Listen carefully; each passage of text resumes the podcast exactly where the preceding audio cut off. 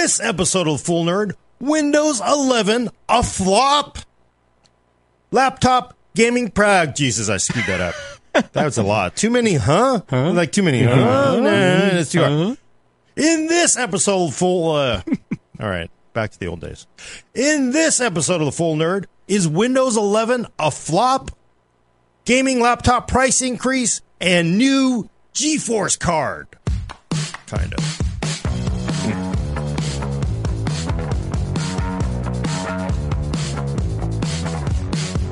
Welcome to episode 199 of uh, Full Nerd, and I'm flubbing everything this morning. Obviously, it's been a busy morning.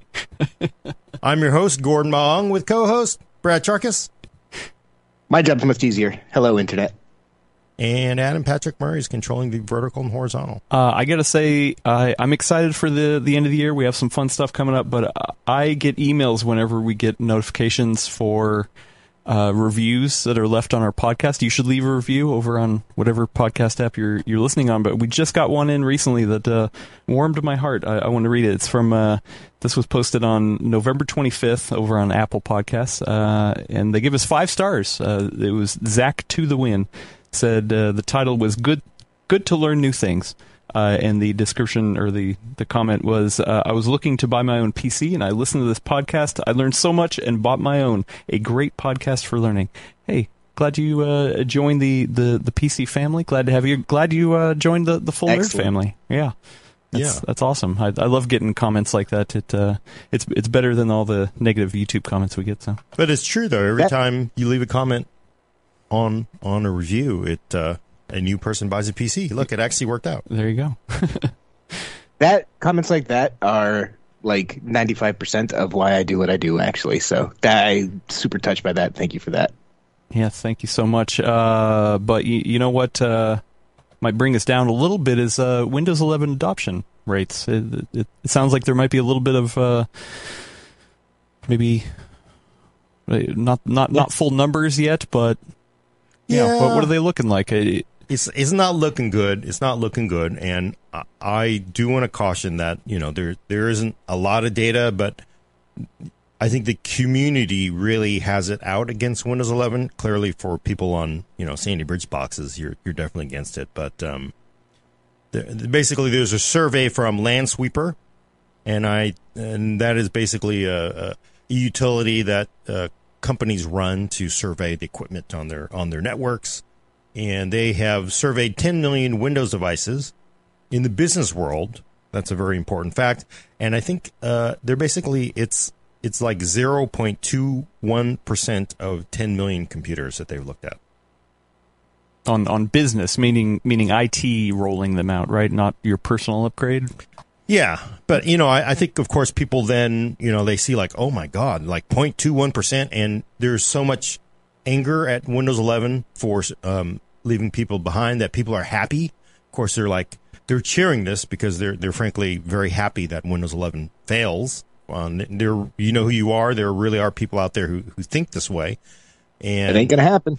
it's not going to happen. Um, and also, I, I think there's sort of one flaw with looking at this kind of information is you're looking at a utility that, you know, for the most part is using fairly large companies or medium sized companies to manage hardware on a network that nobody's going into offices. No, it's not like I can tell you I have a desktop computer here that I requested and I have not booted that machine in years. and literally, right? Because I haven't come back to work at my desk in years. So I think there's a real big flaw in like looking at this data and going, mm-hmm. oh my God, like that's horrible. Like I think there's like more Windows XP machines than there's Windows 11, according to this, I guess. I uh, I was looking at my phone contact list and I realized that our conference room I have pinned as my top contact and I haven't touched it in nearly two years at this point. Yeah. So, I mean, people just want to simply see that data. They want to rush to judgment and cheer the thing that is going that they can't run anyway. You know, well, you know, not not technically. So they're just happy to see it fail, and they they do want to. They are cheering for it to fail, and we know that's there. You know who you are. But I think this data is just simply, you know, enter, one when you're talking about big companies. If you work at a company that supplies you a computer, you know how they are. Like, I mean, like, they give you computers, a brand new computer that they somehow bought, and it's like it's ancient, right? It's like four years old somehow. And like somehow there's like a special place they buy old computers from to sell to employees as new. Uh, and they also just you know, big companies, they don't like to upgrade operating systems. It's a huge undertaking because they have to make sure everything works. I've worked at places where they prevent you, the IT department will prevent you from installing security patches until they make sure the security patches don't break your machine. True. Yeah. And of course, if you think about how ridiculous that is in a lot of ways, because it's like, yeah, there's a risk of breaking it.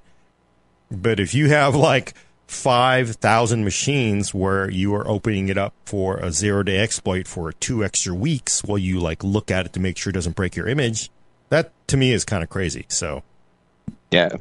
It's, I, I think, yeah, it's a fun headline. There's a reason we didn't run with it. It's because this doesn't broadly apply. Uh, IT, it's an IT asset management firm, and everything you're saying is right.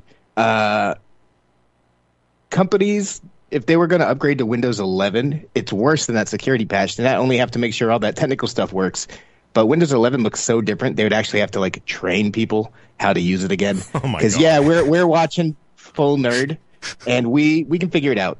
Uh, but a lot of people who have sitting at their desk roles doing their everyday day job are not necessarily tech nerds. So there would be training costs involved and stuff like that. And in general, enterprises are just really slow about upgrading anyway. I was looking over that survey, and uh, they said actually 10% of all the devices that they scanned run an end of life operating system. So either Windows 7 or Windows XP. And that is common in the business place. But just to lend some credence to kind of the gist of what they're saying, I went and I looked at StatCounter's data as well. StatCounter is a analytics firm that does monthly updates on browser share, operating share, and system share, and stuff like that. and through November, uh, it didn't even have a Windows 11 listing. It was just included as part of other, and other had like a minuscule amount. Yeah, and then there's another one from um, AdDuplex, and I'm sure that's some kind of plugin they install somewhere. But they're saying five percent of sixty thousand machines. So AdDuplex, they put ad technology into Windows Store apps. So I'm not surprised Oh. that they have a higher number. yeah, well, I mean higher, but also lower because uh, Windows Store apps, although that is changing uh, rapidly, it, it it doesn't seem like it. There's a lot. And Yeah, but if you're the kind of person who's using Windows Store apps, there's probably a good chance that you're the kind of person who is upgrading to Windows 11. A greater chance, I would say. I guess. And you know, the thing is, I know people are gonna they're gonna hear what you know I'm saying and, and Brad saying, and they're gonna go, "Oh, you're you're just Windows 11 fanboys defending it." I will tell you, the uptake on Windows 11 is it is this is not overnight kind of like install it. I have not elected to install it in any of my daily drivers because you know I, I just you know I just didn't want to deal with it because honestly, not- when, right? It's not you? finished. Have you done It's any? not finished. I have a laptop. I have a laptop that came with it pre-installed, the Acer Vero. Uh, so I have been playing with it, but there's no way I'm going to install it on my desktop right now. Like I've said this in the past, copy and paste for Windows 10 did not work for three years, and the taskbar's not even finished in Windows 11. So I'm in no rush to Yeah. put that on my PC that I paid a lot of money for. Yeah, no, I mean, there's a, I mean, again, despite what I'm saying here, and Brad was saying is like, you know, don't, know, like, oh my God, it's a flop. It's like, it is not a flop, but yeah, I still have a lot of major issues with 11 for myself at this point.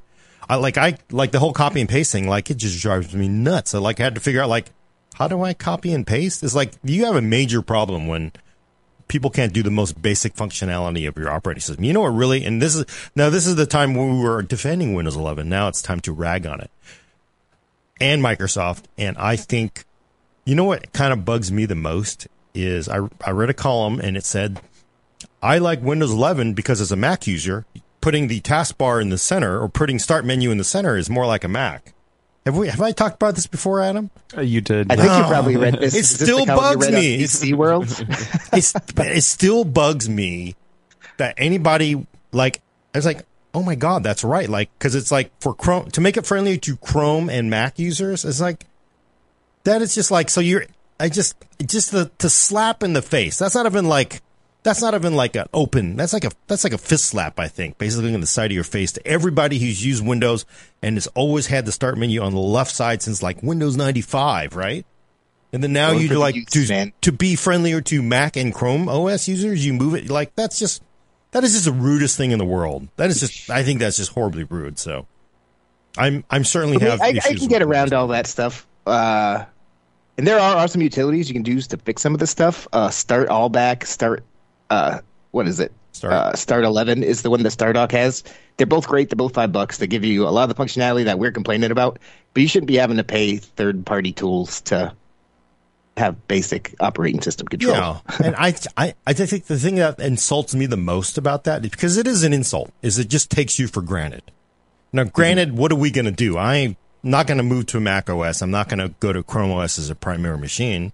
So you're stuck. But it's just the, the insult to the entire user base there is is what kind of kind of galls me with that.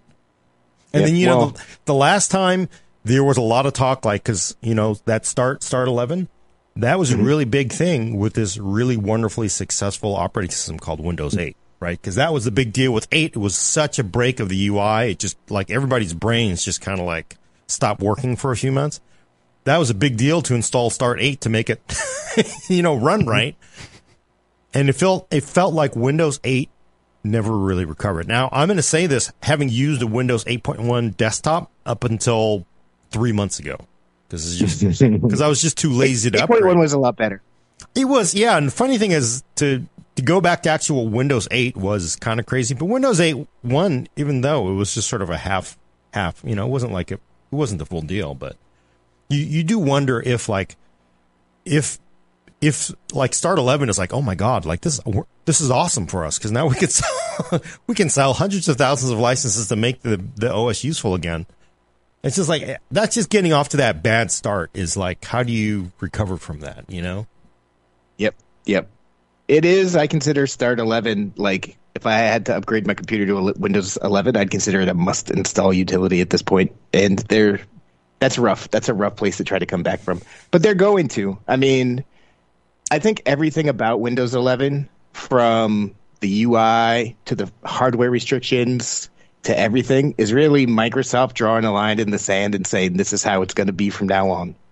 So I think that's just what it's going to be, unfortunately. Uh, They're starting to listen because uh, one of the big gripes about Windows 11 is that it makes it a major pain in the butt to change your default browser. You can't just say, hey, I want to use Chrome for everything. You got to go and say, I want to use Chrome for HTML, for PDF, for all these, you know, esoteric stuff.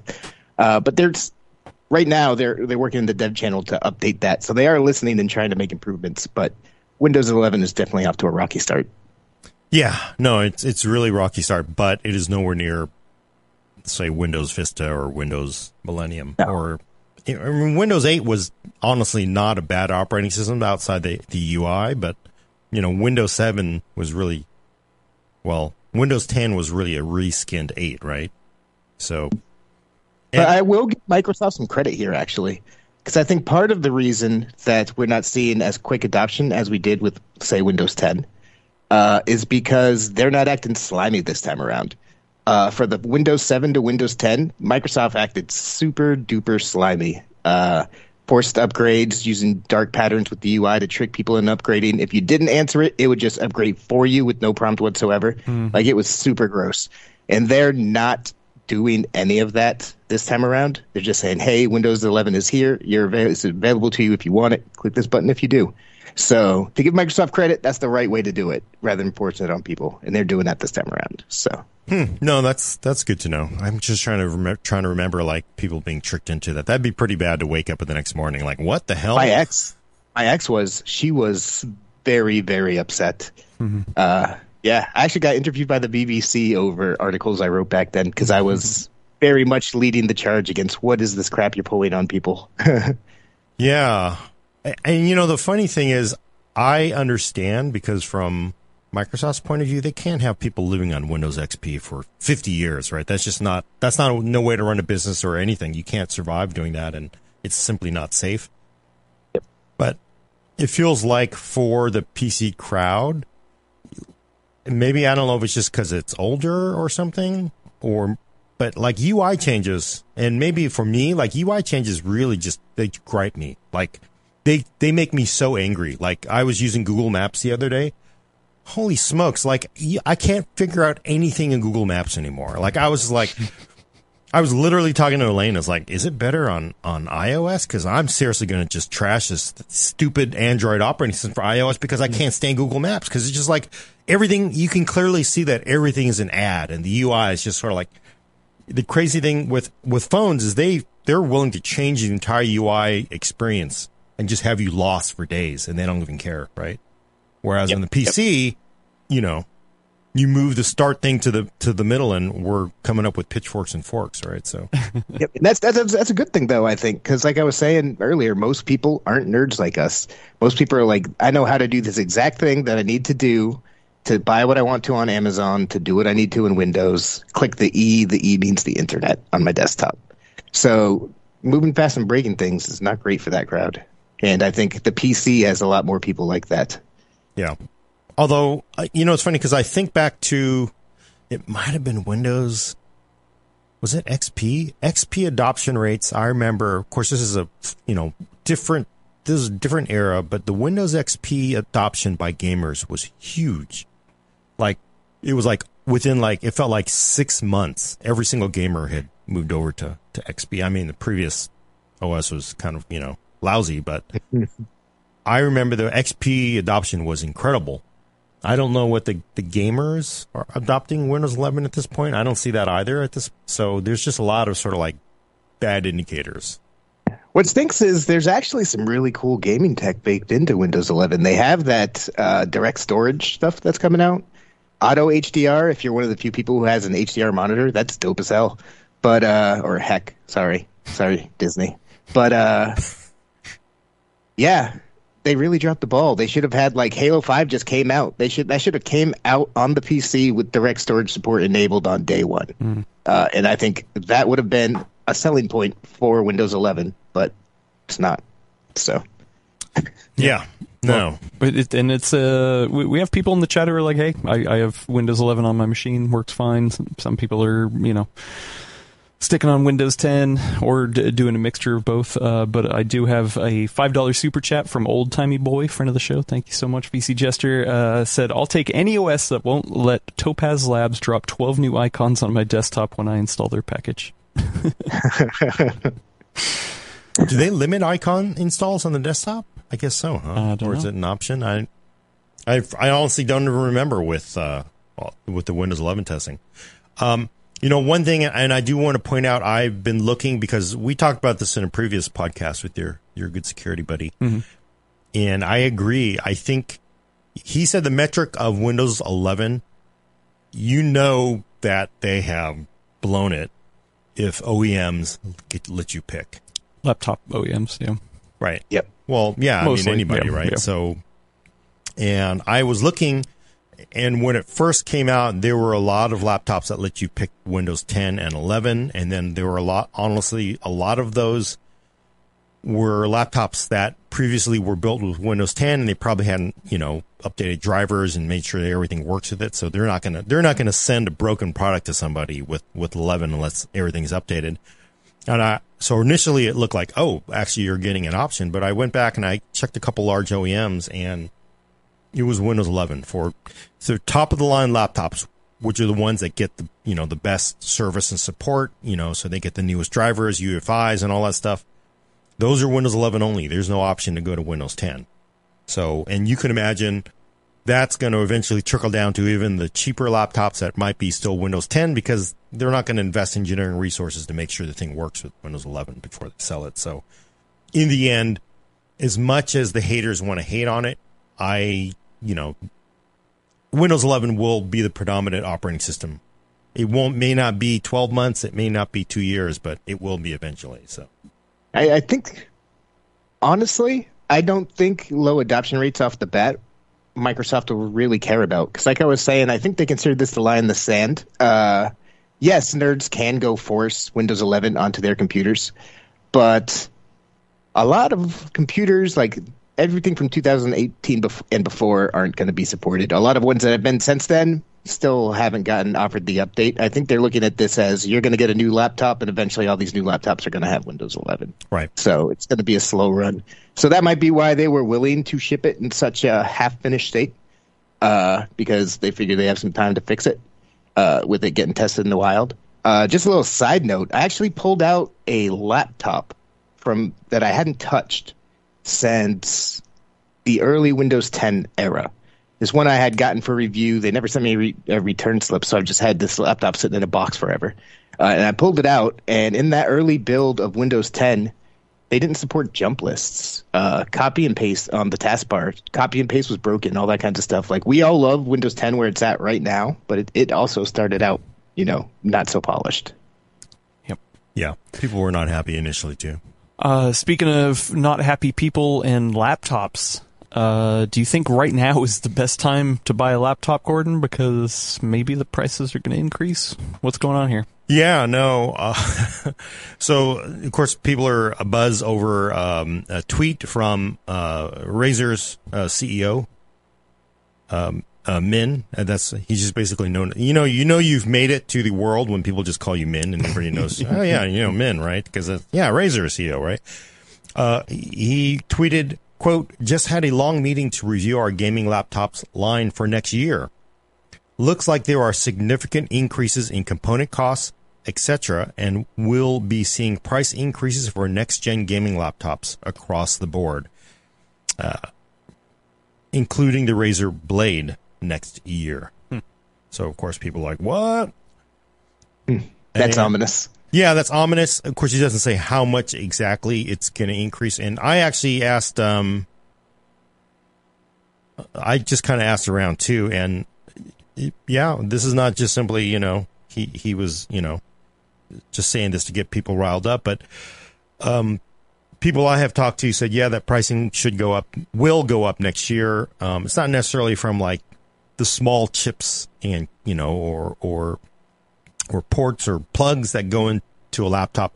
It is mostly from uh, prices of parts, uh, the the big parts you care about, namely, you know, uh, Nvidia and Intel. So those are going to go up, and then you also factor in logistics have been going up anyway. It's basically at like two and a half to three times at this point. So everything has been driving the prices up, and um, so yeah, prices are going to go up next year. It's interesting because Nvidia I can see because Nvidia is like, what are you going to do? You know, I, although I would think I would have expected them to moderate things because they sort of expect more competition, but maybe it's not going to show up next year from them because competition is what drives prices down, right? So I guess they don't Yeah. really expect Intel to show up and mess up things. Yeah, we're gonna have to see. Nvidia, I think I we I've talked about this in the past. I think has been steadily working to increase the price even before all this has happened uh, of its GPUs, and I think they will be very hesitant to drop back down because they're doing gangbusters. They're making money hand over fist, uh, and I'm not surprised to hear what you're saying. Where they're saying it's probably the big chip costs that are going to be a big part of the laptop price increases because uh, Nvidia to some degree.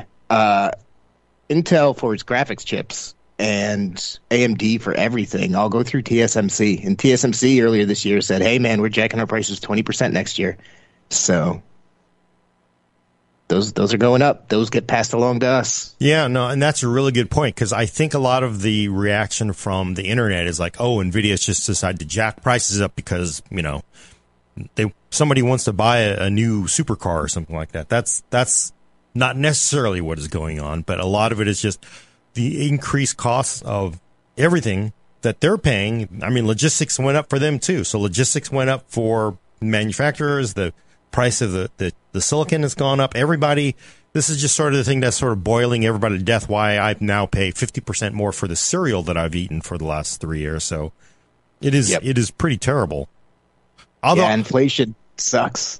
You know, but I, I still think that I, I would have expected, um, because next year we're we're going to see Alder Lake Mobile, obviously, because they are they've already announced that there's going to be an uh, Alder Lake parts. They've already basically talked about what's what's in them, sort of. So we're going to see Alder Lake and mobile. I would have expected. I mean, I know Tiger Lake is already in a great spot, mostly against Ryzen. So I, I would have thought prices wouldn't go up because I I would have thought that on the GPU side they would want to they would want to compete. So for We're, we're Intel, gonna, I, we'll know by the end of the first quarter how things are going to shake out. I think uh, where Intel prices its desktop graphics cards is going to tell us a lot about how 2022 is going to go on that front. I think. yeah. Although I the other thing too is like because I will say the when I talk to people, they're like, yeah, Intel prices going up, Nvidia prices going up. I ain't hearing people saying AMD prices are going up. So I I don't know if that's just simply because AMD hasn't forecast how much stuff is going to cost, or they have largely they have had a, a in this last year for AMD has been spectacular, like beyond expectations. I would think for anyone getting into gaming laptops, getting into pre, you know premium ultra portables, that's in AMD's entire existence you could really never get a premium laptop based on AMD. It was they was always the the secondary brand that nobody wanted in a laptop. Now it's really like yeah, gaming laptop, premium laptop, you know, OLEDs and all that stuff. It's right there, and I think mm-hmm. they've and that's in their entire history. Believe me, I've I've watched AMD for a long time. In their entire history, they have never been in the position they've been in with laptops as they are right now if they could only have more chips to put in those laptops, I feel like they could have put a bigger dent into Intel and Nvidia, but they just never. They just it feels like they never had enough parts to really make a difference. Yep, and I'm not surprised hearing all that that you're not hearing that AMD is necessarily increasing prices. Uh, part of it might be simply because Intel and Nvidia is like the power combo and the vast majority of laptops. Uh, and what you're saying is very true. And remember that AMD got to where it's at today because it was very aggressively priced on the desktop, and then it took that success and brought it over to the laptops. So now they're gonna, they're starting to do that. They're hitting their stride in laptops, like you were just saying. They're going to want companies to start using their chips, so they might be incentivized to keep costs down, so yeah. that. But that's I, that's why I sort of expected maybe Nvidia and Intel to like, well, well, we need to to be more competitive with AMD, but then I'm sure Nvidia and Intel are looking at look at how many parts you're going to ship. It's like you're not even going to like we ship more than like three months than you do in a year probably. So mm-hmm. it's it's probably from their point of view not going to make any difference. But I just feel like if they just had more capacity, they could they could really help with prices and everything this this year. So this next yep, year, I agree. And they're already like there. This, I feel like at this point, uh, all of these companies are going, we're going to sell whatever we make, so we might as well make as much money as we can off of it. Yeah, and that is that is the uh, unfortunate or fortunate uh, side effect of capitalism. That's you serve your you you serve the people who gave you your money and want their money back. So that's that's ultimately who they they care about. So I, w- I was, however, pleasantly surprised by how many pretty awesome laptop deals that we saw over Black Friday, though, because uh, Intel coming into this season was saying, hey, you know, because the chip shortages, we're expecting their the vendors to be focusing on high end systems so that you won't be seeing as many low end systems, you won't be seeing as many deals. But that wasn't true whatsoever. We saw a ton of awesome laptops on sale, and so if you went shopping this Black Friday at least, you probably came out pretty good. So that was a rare moment of sunshine in 2021. Yeah, and I have to say that that was really kind of a shocker to me because some of those deals were really good. I I mm-hmm. thought they'd be like, oh, there's going to be nothing, but it's kind of funny. I think because laptops are closed systems, largely miners are not going to snap them up. They're, you know, and you're not. There's such a big investment. The the scalpers are not playing there either, mostly because it's just like, why would you do it? Right? It's just too risky. Mm-hmm. So it's sort of like you could sort of see how the PC would have been if it wasn't for scalpers and miners. So because the supply never it got a little tight. It's been a little tight for high end gaming laptops, but it felt like you could you can always find one. Unlike mm-hmm. and you could find it at a at a more expensive price, but that was typically because you're getting 32 gigs of RAM or a two terabyte SSD or all these other sort of extras the vendors had put on there to, to up the margins. But you could you know, it wasn't like we're just going to charge you more and you get nothing for it. At least you were getting hardware for the difference in, in laptops. So, mm-hmm. and even on those high end systems that were that are slightly more hard to come by than the lower end systems, like you're still seeing some deals on those too. So there is competition going on there. So you know, encouraging. Uh, I'm I'm speaking of that, uh, the Razer Blade is, you know, Razer's a very boutique company. Not boutique. They're a big company. They're a brand company, I would call them, let's say. Uh, so their stuff tends to be more expensive to begin with. They actually don't ship in a lot of volume compared to the Lenovo's and Dell's and HP of the world. Yeah. So what I'm going to be curious to see next year, I expect prices to go up for some of these smaller brands, and I expect them to go up for the bigger brands too. But I'm curious to see how much of a difference there is there due to, you know, just mass scale. I and plus, you know, if, going back to Min's tweet, I was kind of like, what does this mean when he says, you know, for next gen gaming laptops, including the Razer Blade? I was like, what? Because I mean, the Razer Blade is basically an you know an ultrabook. It's basically you know IGP. It's been an IGP based laptop for a long time. We're not talking about the right. We're talking about the Razer Blade Pro. Is that what the one that gets Uh, Yeah. I mean, Razer Book? Oh, wait, God, I've lost other. I don't understand why he said specifically Razer Blade. So I was like, are you saying IGP? So that's sort of sort of saying the cost from Intel will go up in a way. It felt like. yeah. Well, there's the. I mean, Razer Blade is just their their normal line. Razer Book is the uh, the thin and Ah, light. yeah, so I- I so was kinda like- Blade is, or I guess there's even Razer Blade Stealth. I mean, everything's Yeah. designated as Blade. Yeah, so I guess even IGP will go up, which sort of like is a way of pointing finger at, at Intel or AMD. If I don't, I think they do have a Razer Blade based on a on Yep. a Ryzen part. Yeah, they made a big deal about it. So I, I yeah, I was like kind of like it feels like everything's just gonna go up, and you know, um, I kind of wonder too if it sort of tells us Intel increasing pricing for Alder Lake Mobile. To me, also says like, hey, this this can be a smoking part, right? Because I a lot of people I think look at Alder Lake desktop, which you know can be a serious consumer of power and like you put that into a laptop it's it's it's gonna it's gonna levitate off of the thermals from from the thing on the bottom of the laptop. But i'm guessing that sort of tells you that if they're gonna increase prices performance is gonna probably be quite a quite a bit more ex- impressive i guess. You know tiger lake is is um is impressive but it's it's definitely a very hot part so i'm i'm wondering if people's assumptions on alder lake are really kind of wrong because this part I am pretty I'm pretty pumped for Alder Lake in laptops after seeing what they do in desktops because Tiger Lake is pretty good. Like it's very good. They're very good chips. Tiger Lake chips are.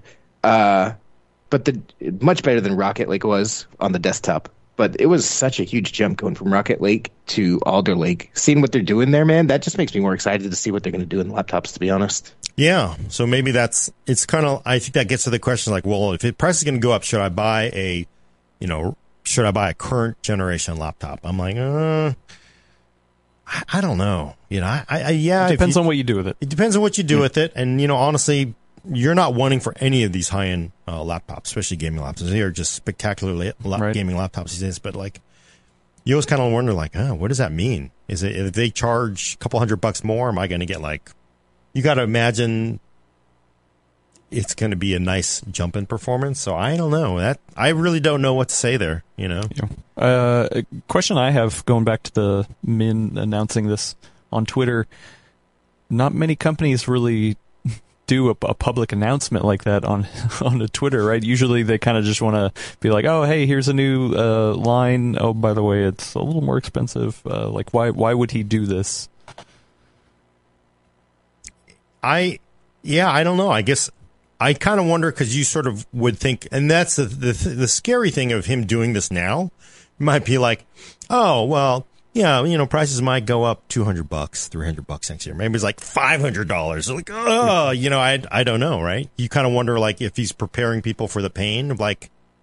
Just like, hey, we're going to charge Apple prices next year, and uh, you know, Razer isn't exactly like a low cost laptop, so I think Razer works hard to be open and communicative with their audience as well. Like they make stuff based off of user polls. They're always saying, "What do you want to see?" and doing stuff like that. So I think that's playing into it. Just like, hey, just so you guys know, it's going up. We don't want to. It's coming. We saw the same thing happen with graphics cards, if you remember. Feels like forever ago, but the very beginning of this year, it was Asus and EVGA who actually came out and said, you know, the prices are going up. We know they already suck, but they're going up even more next year because of tariffs, because of logistics, stuff like that. We're sorry, but it's happening. And I think some companies just try to be more communicative about these changes than others. Hmm. You know, that's a that's a good point. And I I hope that prepares people for the you know then they can't complain. I guess like you should have told me. Of course, maybe it's just simply like, hey, price is going to go up next year. Maybe you should buy current inventory. You know, that's what we got now. I, I mean, honestly, when I when I heard that news, I I knew a couple people were like, "Oh crap! Well, do we need to buy a laptop right now then?" If you need a laptop, buy a laptop, no matter what time it is. True. Like that's that's always the hardware recommendation, right? I think the last five years, if you go back and look, we've always tried to make these predictions, and the only thing we know for certain now is that there's always something that's a roller coaster. Either RAM prices are going up because of something, mm-hmm. all this crazy pandemic stuff is happening and just nuked everything. Like, just buy what you can afford and what you need when you need it would be my recommendation. Yeah. Although I, you know, Tiger is a good, really good part. Mm-hmm. I think Alder will probably, it's obviously not going to have the advantage it did over Rocket or, or, or Comet. But I kind of like for the CPU side, if for a gaming laptop, it's still, you know, 90% of games is still very much about the GPU. So I kind of wonder, like, it, it really seems to me like if NVIDIA does a new graphics card, it really would suck to have a 3000 GPU when they come out with a 4000 part, right? It depends on how you look at it. It depends on how you look at it because we're sitting here talking about Intel's chip prices potentially going up next year. Uh, that's going to get paired with a next gen NVIDIA GPU, would be my assumption at some point. Maybe not necessarily right away, but a lot of those will be paired with next gen 4000 series NVIDIA GPUs. And do you think those are going to stay static in price even in laptops? I don't. I think those will also get a price increase. So you're looking at a price increase from both. So I think laptops right now are in a great place. And if you need a laptop right now, if you pick up an R, an AMD Advantage laptop or a Tiger Lake slash Nvidia laptop, like you'll be happy with it. So uh, Yeah. I, I wouldn't worry too much about it if you think you need to buy one right now. Yeah, and you know, also want to point out, I mean, the increase in performance from 2000 to 3000 despite a change in- in process, especially in a in a thermally limited laptop was not, you know, huge. It was it was better, but it didn't like make you go, "Oh my god, my 2000 laptop is worthless now." It didn't. i would imagine, you know, the 4000 series, especially because of the, the thermal and power limits of laptop might be closer than, but you never know, right? They could like whip out the, the you know, Area 51 stuff and like, oh, what, this is mm-hmm. like spectacular, but I, I just, yeah. I, I, I got a cou- couple questions. Uh, the the chat was talking about DDR5. Could this be because maybe DDR5 is trying to make its way to laptop? Well, I was you know, thinking that as well. It could. The advantage for you know DDR5 is increased you know bandwidth because of the additional channels, and then also lower power potentially than DDR4. Um, I, I just I I'm not I'm not sure what the issue is with DDR5 as far as is it just simply you know there's just not enough supply of them, but I can't imagine the vast majority of gaming laptops will be DDR um, five. I'm sure there might be some high end SKUs based on it, because you know there's no reason not to put DDR5 in in a in a in an older like laptop. But I I do wonder like if you can't buy DDR5 and it's the best thing to have, why should I buy anything, right? So that's I would think they would go with DDR4 for the vast majority of laptops. I would think so, but that could also be an upsell thing for vendors as well if they're able to actually secure DDR5. So I wouldn't be surprised if a higher end laptop like the Razer Blade would go to DDR5 for that reason. And like uh, high end gaming laptops or creator focused laptops, uh, I wouldn't be surprised to see DDR5 pop up in those. But I, I would think that most laptops under like 1500 bucks will still be DDR4. Oh yeah, definitely. I just, but even like even at the high end, I wonder if there's enough supply because it it feels like you don't want to like build a roadmap where you can't sell anything because you can't get DDR5. Like they're just like sitting waiting for DDR5. That would just stink. But Yeah. Yeah. Uh, the other good question came in from friend of the show, old timey boy, uh, asked, "Do you think the laptop makers got their component orders in a legally binding contract before global heck ensued, and now those orders are fulfilled? They have to finally pay market price." Yeah, you'll never know. There's Yeah. a chance. Well, Yeah, at this point, know. you got to remember this started a year and a half ago, two years ago. Like you're not signing contracts for two years worth of supply typically. Like some of the bigger companies might, but I would not be shocked if most of these companies forecast a year out. Let's say we're well past that at this point, so Yeah. probably yes, I guess. I, I kind of wonder even if even with some of those contracts, like you know how lawyers are, there's always an escape hatch somewhere. If suddenly your your your costs have gone up as a supplier by a thousand percent, you're not going to still sell it to them for the you know. There's there's got to be some you know they'd- it's probably better to declare bankruptcy for some of the companies if it were that bad. So I don't know. I speculation basically. All right. Well, speaking of other parts that uh, are hard to get our hands on, sounds like uh, Nvidia's got a new GPU. We we talked about it last show, uh, but now it's it's official, huh? Officially unofficial as of a few days ago. Uh, yeah, the RTX 2060 12 gigabyte is here. Uh, I guess it was actually formally announced today. Uh, we saw Zotac, Gainward, Galax, and Gigabyte uh, all announce RTX 2060 12 gigabyte cards today. I find it somewhat interesting that it is more of those Asian companies. Uh, I wonder if there's anything, you know, meaningful there. But there's going to be no Founders Edition version of this card. Uh, Nvidia never put out a blog post about it, never announced pricing. Uh, it's only going to be available through third parties. Uh, the way that the world found out about it is that NVIDIA basically ninja edited its RTX 2060 specs page on its website without telling anybody, and somebody noticed that, hey, there's a 12 gigabyte version now. Uh, So, hey, it's here. uh, so it launched today uh, in those, you know, third party forums. Uh, I haven't found any in the US. I didn't have much time to look. But looking around the world, like you can find some in Europe, you can find some in Asia, and prices are looking to run roughly four fifty to seven hundred dollars for one of these things. So people who were thinking that it was going to be the budget revival, uh, you know, the superstar savior, uh, no, unfortunately. Uh, one, they no company has offered these for review. Like I said, Nvidia has never even announced the product. Nobody reached out and said this is coming to me. They didn't put a press release out. None of that. Uh, earlier before this launched, some sites were saying, "Hey, this is going to be the response to mining. Like, you know, this is going to be a way to get more GPUs on the streets that miners aren't going to be interested in." And I was saying, like I said last time that we were talking about this, that's not true whatsoever because it has 12 gigabytes and it still mines fine. Uh, and it turns out that these cards actually don't have the light hash rate technology baked in. So there is a review site in China called PC Market that somehow managed to get a hold of one of these for review for today's launch. And they ran mining tests on it. And since it doesn't have light hash rate technology in it, it mines Ethereum at 31.6 mega hashes a second versus the 3060's 22.1. So it is, and while drawing less power. So it is more power efficient and significantly better at mining than the RTX 3060 is. So this is definitely not an anti-mining savior.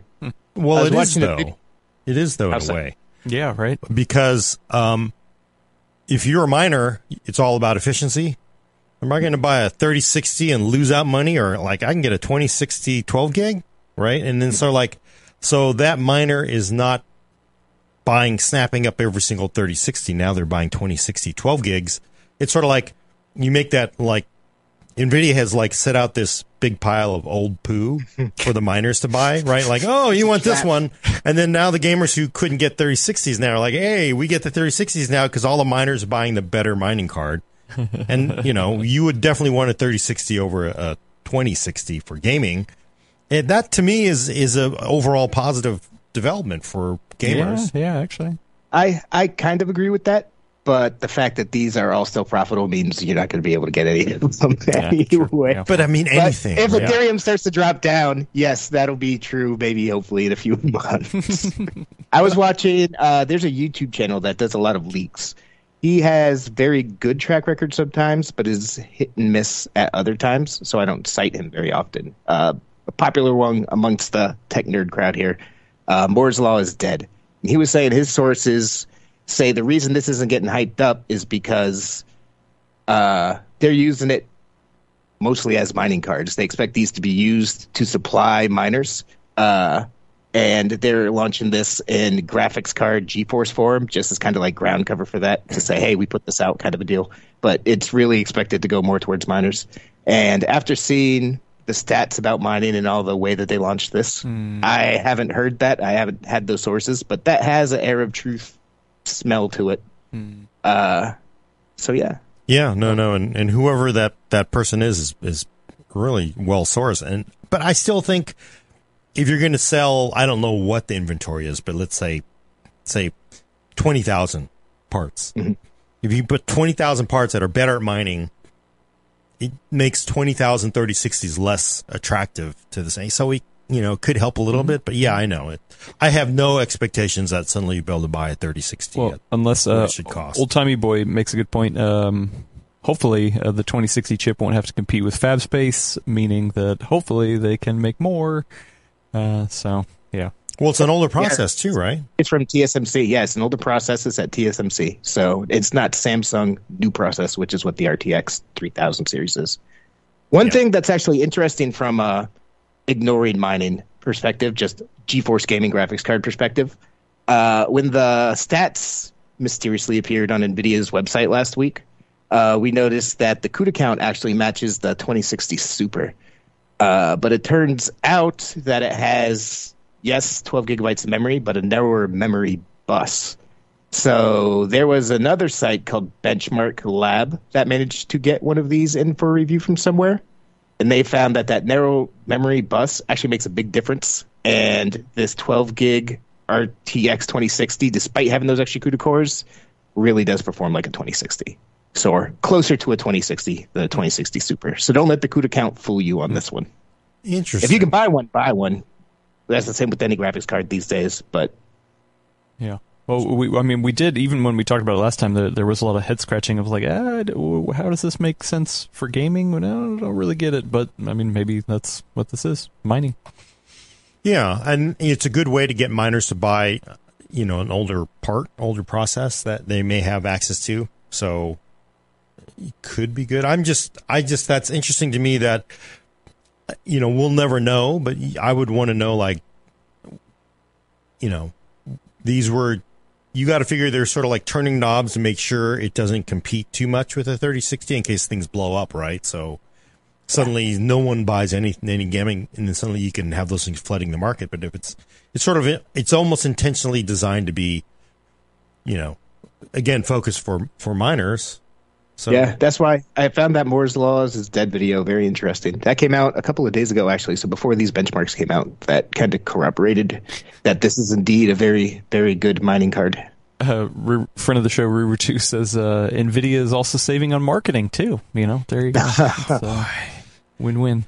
Now, I tell you, it's got to be like you know, you're got to be a product manager or some things, and like that's the thing you manage, and like okay, when's our big announcement? Oh, you're not getting one. In fact, go ahead and edit the website yourself. Just change the HTML and just say 2060 12 gig. Just add 12G. That's it. Uh, search, replace, you're done. But where's my launch? Well, I've been working on this for six months. Where's my launch? That's like G, that's like being the MX manager. Let me tell you, because like GeForce MX launch is like there's no MX GeForce MX launch. It's just simply somebody goes, we send an order down to the website, they put MX on there. It's like you talk about like no respect. Those GeForce MX parts are like zero respect. Their display 26 outputs, and that's it. I just can't imagine what that's like. It's like you put oh you. well, you 3060 team got like you know we had the big celebration. You had the brought in the catering, and we did you know the the, Yeah, but the ice sculpture. you ice sculpture shaped like a 3060.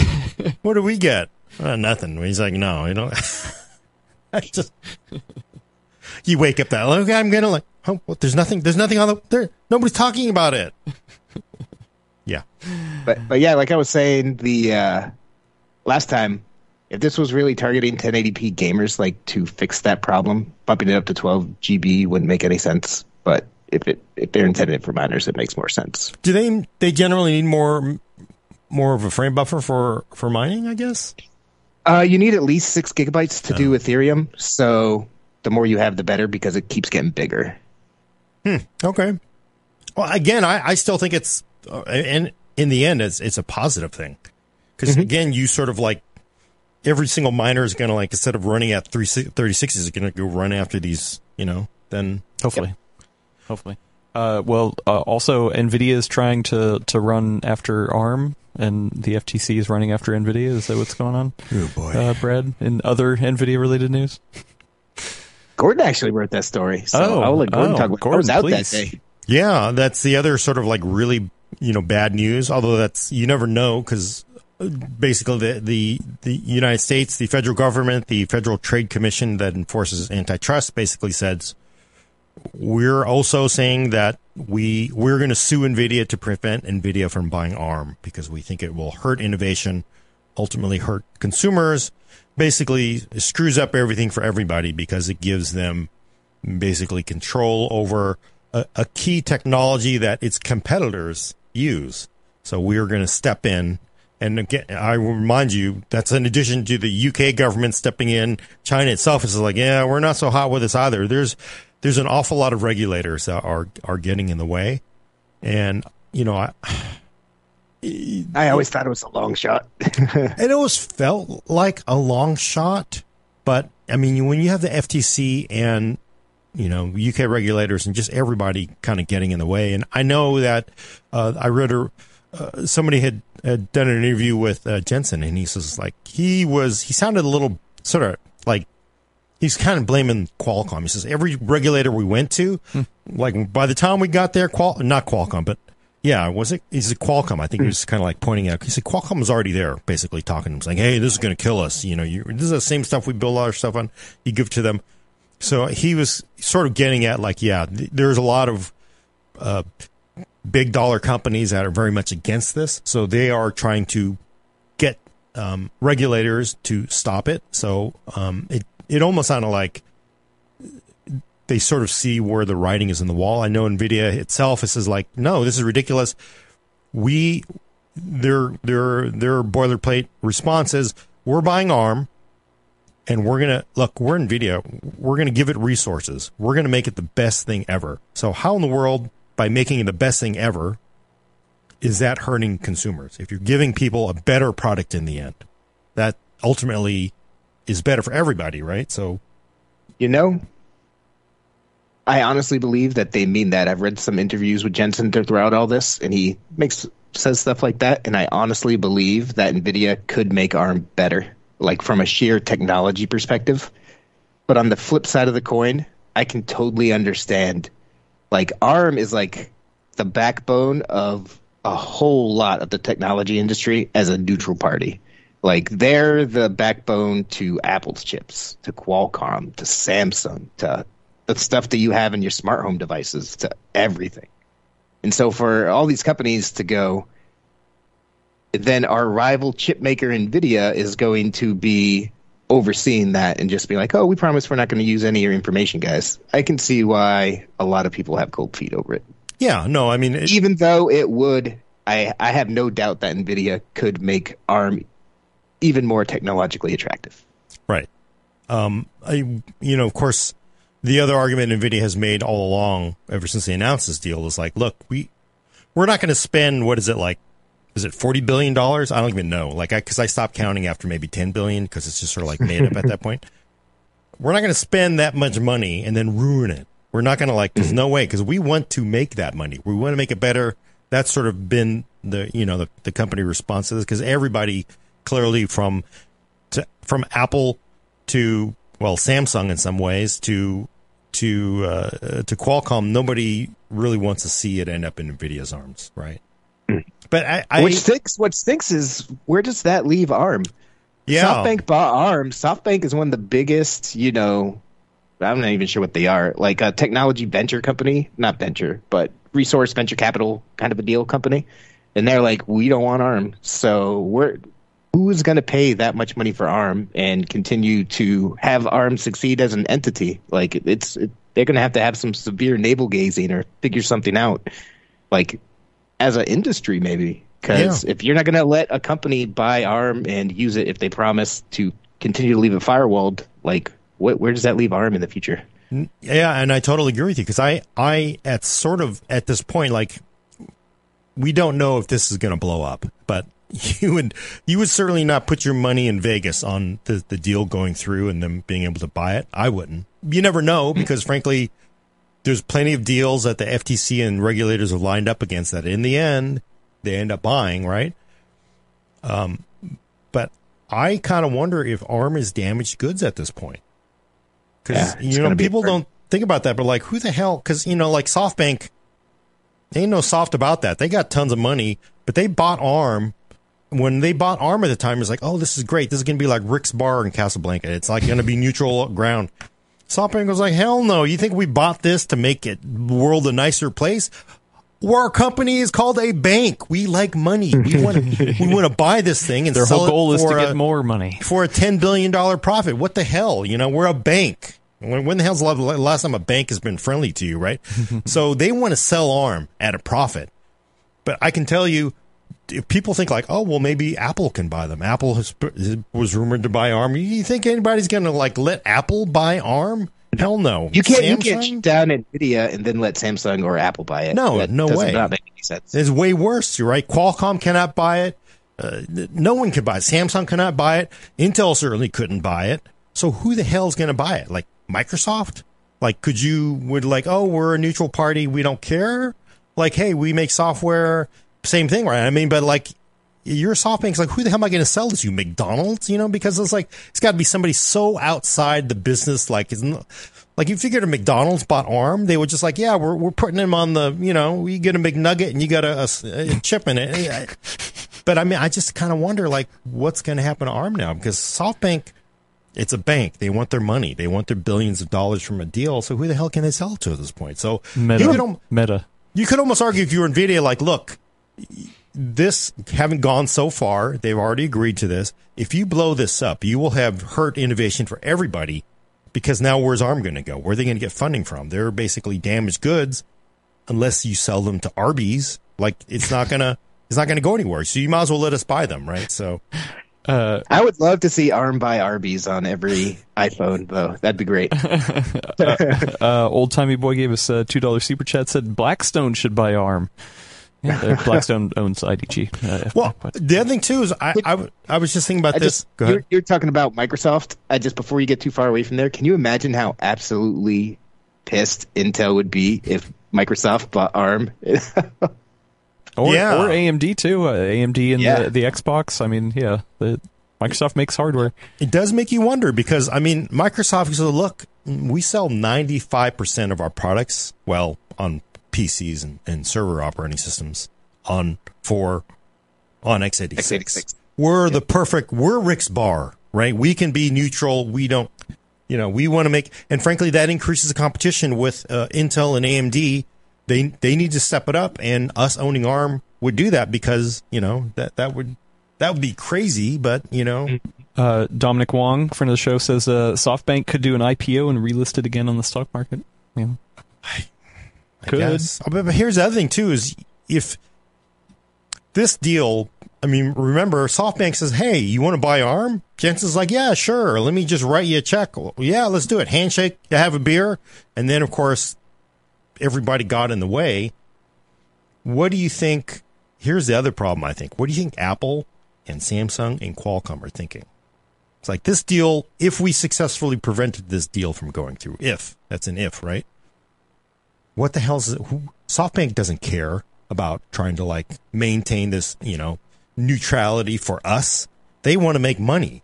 We can't buy it because obviously, I mean, I don't. So then, you know that they're every single one of them are looking for exits because if ARM did get sold to somebody long term, they they need an out. So, uh, you know, what Or happens? consortium? Would a consortium work here? You think? Like they all group together and invest? I have no idea. I don't know, but isn't that more of a danger because now you have, you know, you've already got these tech giants that now control. Remember, it's not just simply that it goes into Galaxy and iPhones and iPads. It goes into some POS, you know, five dollar. IoT device, right? Yeah. You really want this consortium controlling all of that, and it just, I don't know. I just don't know, and frankly, I don't know enough about how ARM works and all that. But I just kind of wonder, you know, long term, you got to figure every single company's got they they they have stepped up plans for an exit strategy. Like Apple has always had famously exit strategies. They got out of power, they got out of x86, and you know they have a way to get out of ARM too, because they're not going to want to be beholden to anybody. So You want to talk about the the the biggest purchase uh, going on in the No, world? No, no, I don't. I don't. I have one more bit of Nvidia news. Oh, please. oh Please, Nvidia. Uh, so just while we're talking about Nvidia news, it's I'm ad libbing this. Adam didn't know it was coming. Uh, today, or it was yesterday that it happened, but today the Breaking reporting news. came out. Uh, the what? just about GPUs. Uh, Nvidia's CFO said that they hope to be better supplied by the second half of 2022. So by the end of next year, they hope to be in a better place. Uh, that's a while. That's a ways away, obviously. So that kind of stinks. And I would just say, since all this started, they all the companies have just basically been pushing these estimates out six months every time. So I don't put a lot of stock into it, but.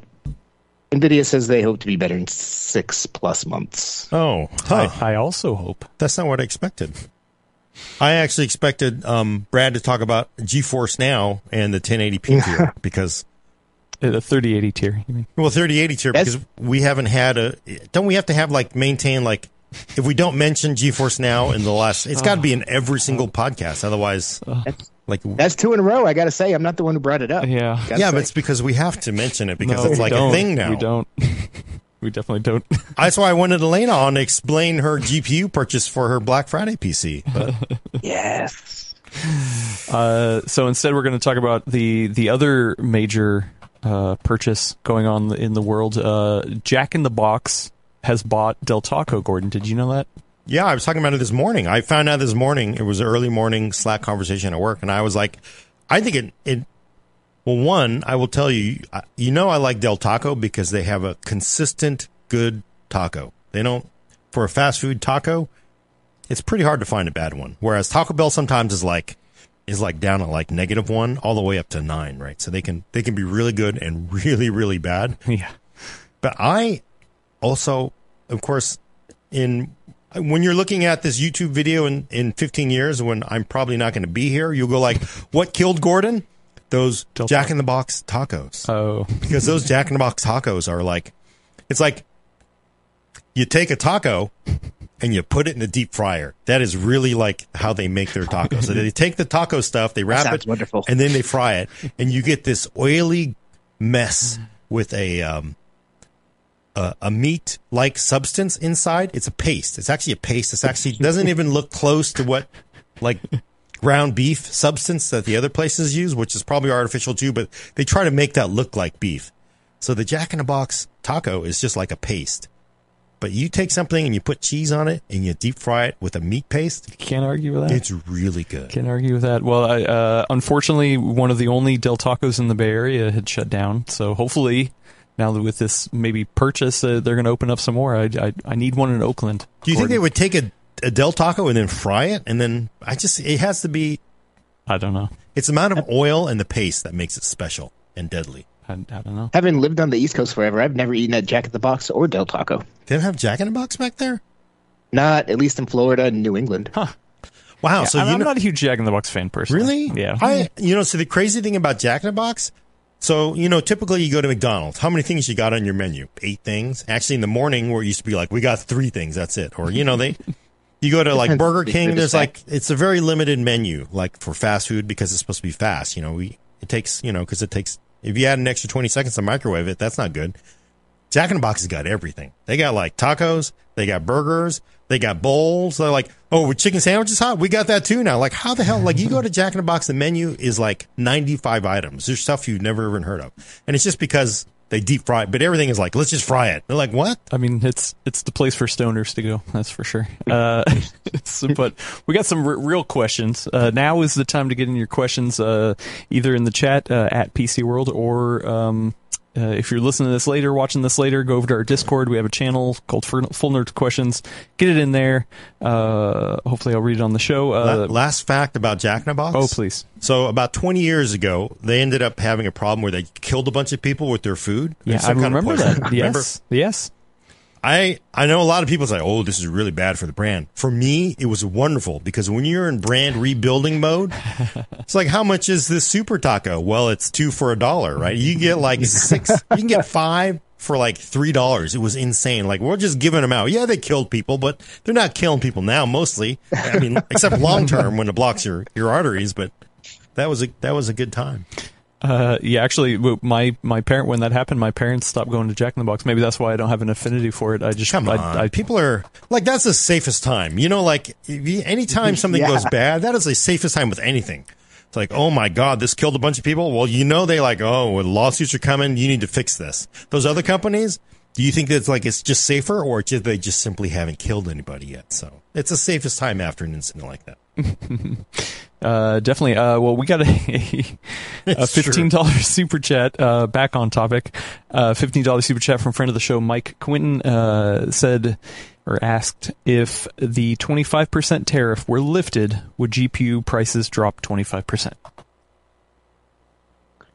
I don't think they would drop 25%, no. But I think they would probably drop some percentage. It's Yeah. way too, everything's way too complicated right now. Like, it, would not drop 25% whatsoever. No. These companies are all making their money right now. Yeah. Well, they're not really. Yeah, they're they're going to take some profit taking, but you'd imagine it would over time come down. Yeah. Yeah, of course. So- Yeah. But not in the near term. Uh, uh, B Maj over on uh, on YouTube said the uh, uh, over at the Civic Center, uh, Del Taco replaced Burger King. Would you go? I think just, it they would have to it's one of those because that that burger king you would have to like seal it up and like you would have to burn like you know whatever nuke some- it from orbit. you'd have to burn everything yeah you would literally have to nuke it from orbit i think for that place to come back because that was like it was a it was a it was a bk that had not been cleaned in in literally decades so Uh, anyway, sorry that that was funny. Um, okay, uh, I'm gonna go over to Discord, uh, get some questions over there that have been have been sitting. Uh, whoops. Uh, great, great, great, mighty dad. Uh, I think this is what I'm reading here. Uh, question regarding TMP and Windows 11. So with BitLocker, I have to be mindful with my encryption keys if I swap out my CPU. With Windows 11 TPM requirements, will I have to take similar precautions swapping out a CPU on an existing Windows 11 installation with keys stored in the TPM, else risking host- hosing my system? Uh, yes, you will also have to do the same thing because that actually happened to me swapping parts out for the Alder Lake review, where every time, interestingly, I, didn't investigate how to, to correct it, but every time I booted to, uh, I had swapping drives, I had to enter the, the, uh, encryption key every time. It was a pain. I'm sure there was a way to correct it eventually, but I didn't really want to screw around with it too much. So yes, you you definitely should make sure you have those backed up, which is what a Microsoft account is good for. Yeah, definitely.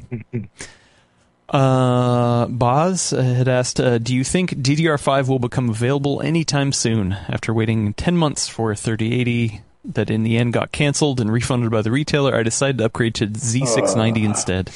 But with DDR5 being in stock nowhere, I'm not sure if I should buy a motherboard and CPU if waiting for memory for all I know can take until Intel launches Z790. You are having rough luck. Yeah, that's rough. Yeah, no, it, I would wait because that's. Uh, I don't think it will become uh, available anytime soon, which is like it's December, right? I don't think it's going to change until at least next quarter. I don't. I haven't talked to anybody to see what they're hearing from people of what the forecasts are, but it's going to be terrible. And you got to you got to figure there's a lot of mouths to feed because the big OEMs are pushing Alder Lake with DDR5 in some bu- builds, so they want memory. Everybody wants it, and then you know you may have to compete with laptops coming with it. So I, I think, and this is not unusual. Memory transitions are always the most painful of all transitions on the PC. Uh, ask Rambus about that. Um, it's it's going to go on for a long time, and then one day you you'll be like, holy smokes, I can get 64 gigs of DDR5 for 150 dollars. you won't remember it, but that's a long ways away. Yeah, bummer. Uh, Pyro Cumulus. Uh, I think that's how you say it. Uh, asked over on Discord. Consumer DDR5 has partial ECC, uh, error correcting. What is that? Error correcting code. Code. Error correction uh, code, I think. Yeah.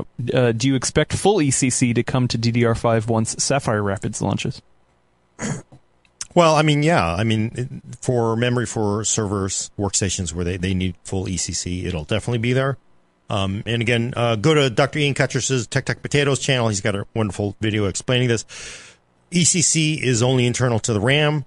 And, you know, that's not done because for the crowd that says, oh, everything's got to be ECC and you know who you are. It's really done because they're pushing such densities. They really need the ECC to even make the memory work. So if they didn't have ECC, they couldn't hit the densities and the speeds and everything they could. So hmm. basically, the ECC is internal to the module.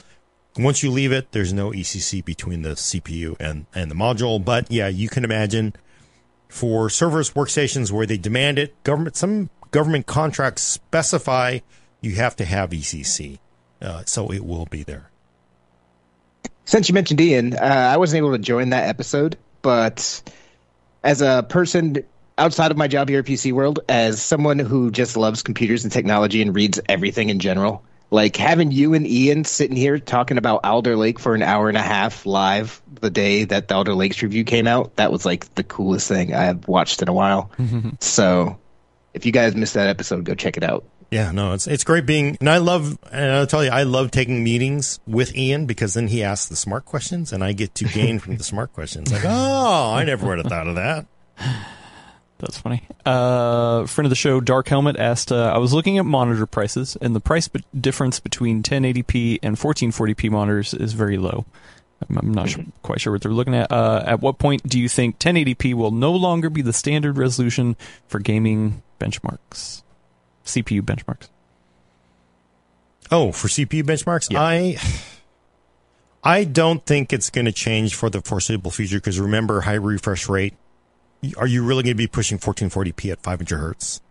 So those will most likely be 1080p because realistically, it's not going to happen. So I think we really have, I think you just will simply have a choice on both. And frankly, for reviewers, they only look at CPUs. It just makes it convenient. There was a day where you didn't even have to care. And I will say this when you did a CPU review 15 years ago, the, the gaming benchmarks were cursory. It didn't really make a difference. And then it's only really become a, a deal, especially at 1080p when Ryzen launched, because clearly the original Ryzen was not stellar at uh, 1080p gaming. So, hmm. I, got, I got to tell you, I don't think 1440p will ever be the standard. Really? I think ever. Nope. I think 1080p looks fine on standard laptops and most office monitors. Uh, 1440p uh, this year they became a bigger deal in gaming laptops because Nvidia helped push that. Uh, just last year, uh, Jared Newman, one of our freelancers, did an awesome piece uh, talking about why are there no 1440p laptops, and it all has to do with volumes of scale because uh, display manufacturers make 1080p panels and 4K panels for TVs, and TVs are much higher volume for scale, and 1440p panels aren't just limited to PCs they're limited pretty much to gaming PCs. Like I don't think there's a lot of office workers going like, "Oh man, I need a 1440p panel." I think one day 4K might become the standard, but I don't think that 1440p ever will. Hmm. But you should get it. I think it's the sweet spot for gaming. Like 1440p is where it's at, but I just don't think it'll ever become the standard. You know, I, am going to disagree. I'm I'm going to disagree, Brad, and I will say that I do agree. Yeah, nobody ever like. Oh, good lord, how long do it take to move off of you know 720p, right? It takes forever, but I think it will eventually happen. And I think that's largely based on you know seeing 1440p exist at all on on gaming laptops.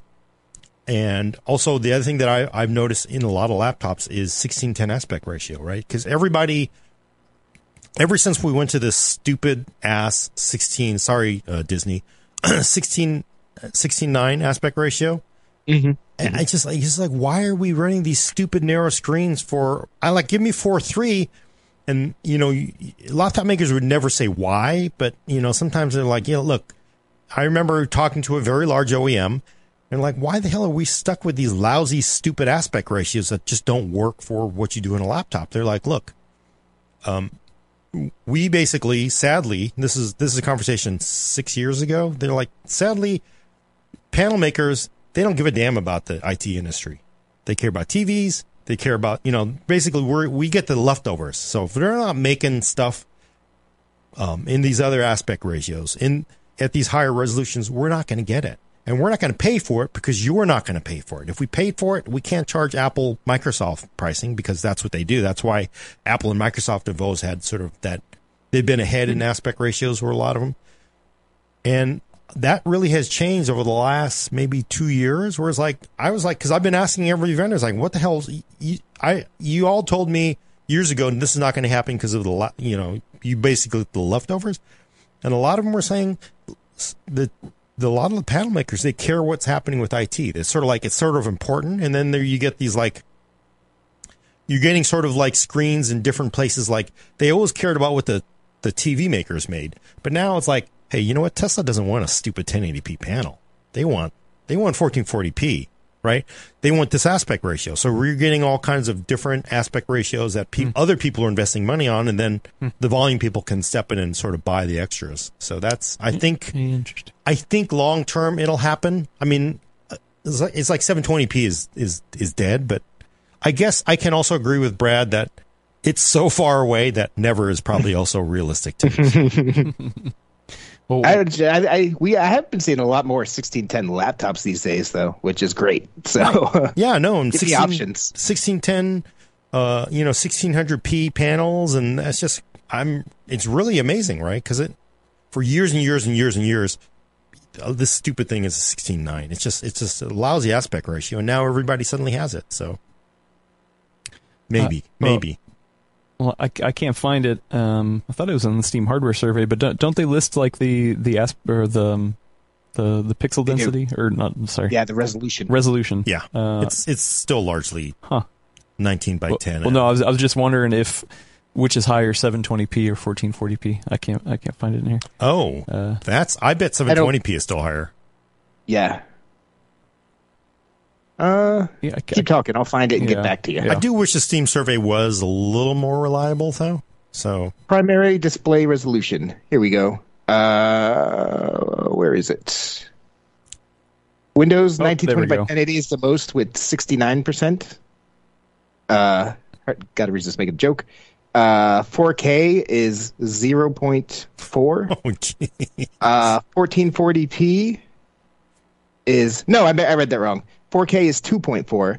1440p is 9%. oh, Uh, 720p is down to 0.3%. holy Well done. smokes! wow. See, Dang. It, will take. So by the year 2020, 2031, 1080p might actually be down to like you know five percent maybe. Yeah, I you Yeah, know, but- honestly I thought 1440p was would be lower than that. That's not that's not too bad. I That is not But, too but I tell you what, that's what I'm telling you. It's it's gamers, man. It, that's nine percent for 1440p, which has been viable for way longer than 4K, and 4K is already up to a third of that. Yeah. So True. Yeah. No, yeah, definitely. Or- well, wow. That's 9%. That is, that's impressive. That does feel like the, yeah, I mean, it is an awesome resolution if you have a big enough panel. So I'm a big fan of it. Although, frankly, 1600p is, I'd rather, I'd prefer taller rather than, so. Uh, uh 1600p is 0.7 percent. Wait, wait, wait. 0.7 and Yeah, wha- what's, and it was 9.07 for 1440p. and what's 4K? That's two? 2.45. Hey, the funny thing is, like 1600p panels have been out of production for like five years. so that's, but you know, nobody ever gives up. You know, it's your refrigerator. Why would you? Why would you junk it? yeah. It's funny. I was thinking like, oh, maybe I'll buy my kids uh, new monitors that are high refresh, and like, oh, 1440p. No, because then it'd be like you can't push it. So Uh, a couple more fun questions before we get out of here. Uh, friend of the show Ziv asks, "Who would win in a battle? 1,000 fifth graders or one lightsaber wielding Gordon?" Oh man, that's I don't even know why. Because Well, and and old timey boy follows up. Uh, ask Gordon where the younglings are. no, because you you don't you don't. I will tell you, I will lose. I would tell you like because you think, oh well, lightsaber that whole Jedi thing. No, because and you don't. You know, fifth graders. You know what the the the eye hand coordination of a fifth grader is. You've ever watched them play a video game like Valorant or Counter Strike? It's like you know you'd be like, yeah, I got my wait, where'd it go? Like I, didn't. There's like no way you would ever. One thousand fifth graders could like. Uh, you could defeat. I don't know any any country in the world if you had 1,000 fifth graders like properly trained because like it's just like this. Properly trained. You just like that hand eye coordination is like you. Oh, that's just scary.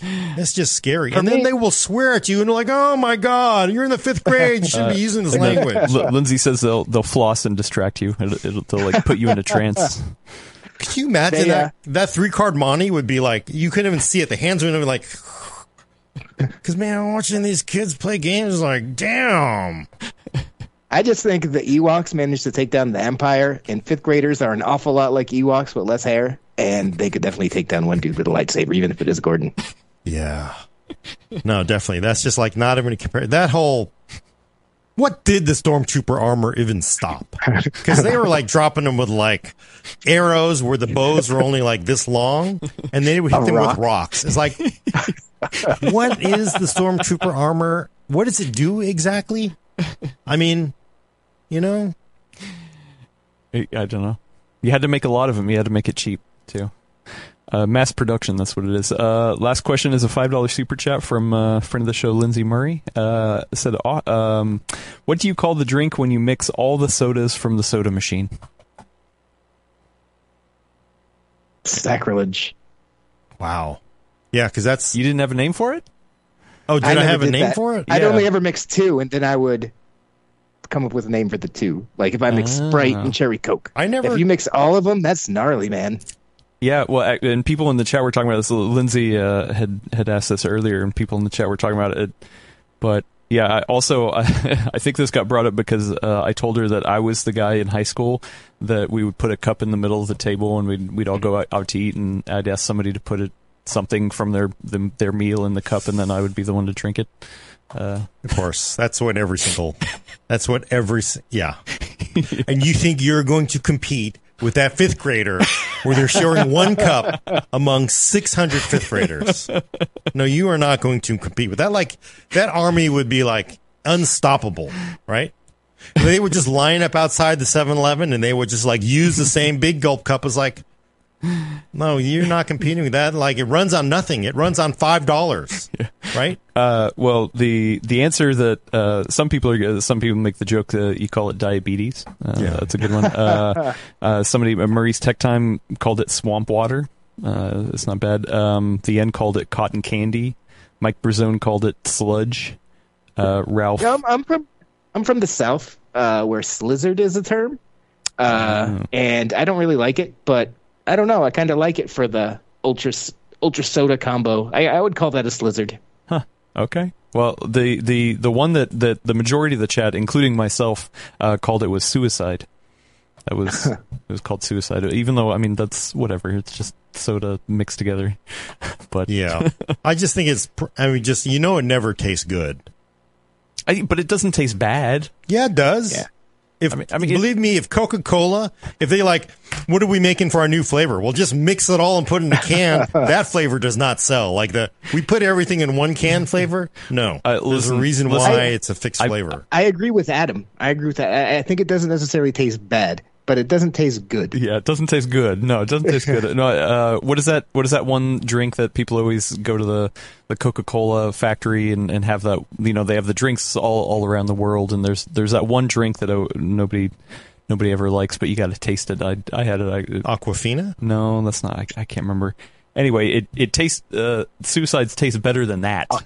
Uh, but yeah, there there there is a drink. I, I can't remember. Uh, Be- Beverly. Beverly. Maybe that's what it is. Swill It's called is- Beverly. Maybe swill.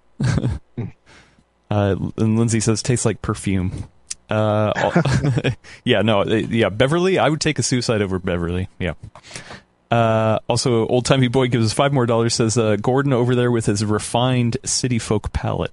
Yeah, yeah. No, I'm I'm just gonna do one, but you know I'm not, and I'm gonna put a lot of ice in it too. Like you put a lot of ice in it now because you get to. Well, you know what? Actually, th- this makes me think. You know, we we have we have our episode uh, episode. Uh, you know, where where we end, end of the year we do our predictions and we look over the predictions from last year. Yeah, maybe maybe I'll, I'll go get a suicide and, and I'll dip dip my paper in in that. Uh, uh, yeah, we'll see. We'll see how it goes. Cool. Anyway, that that's it.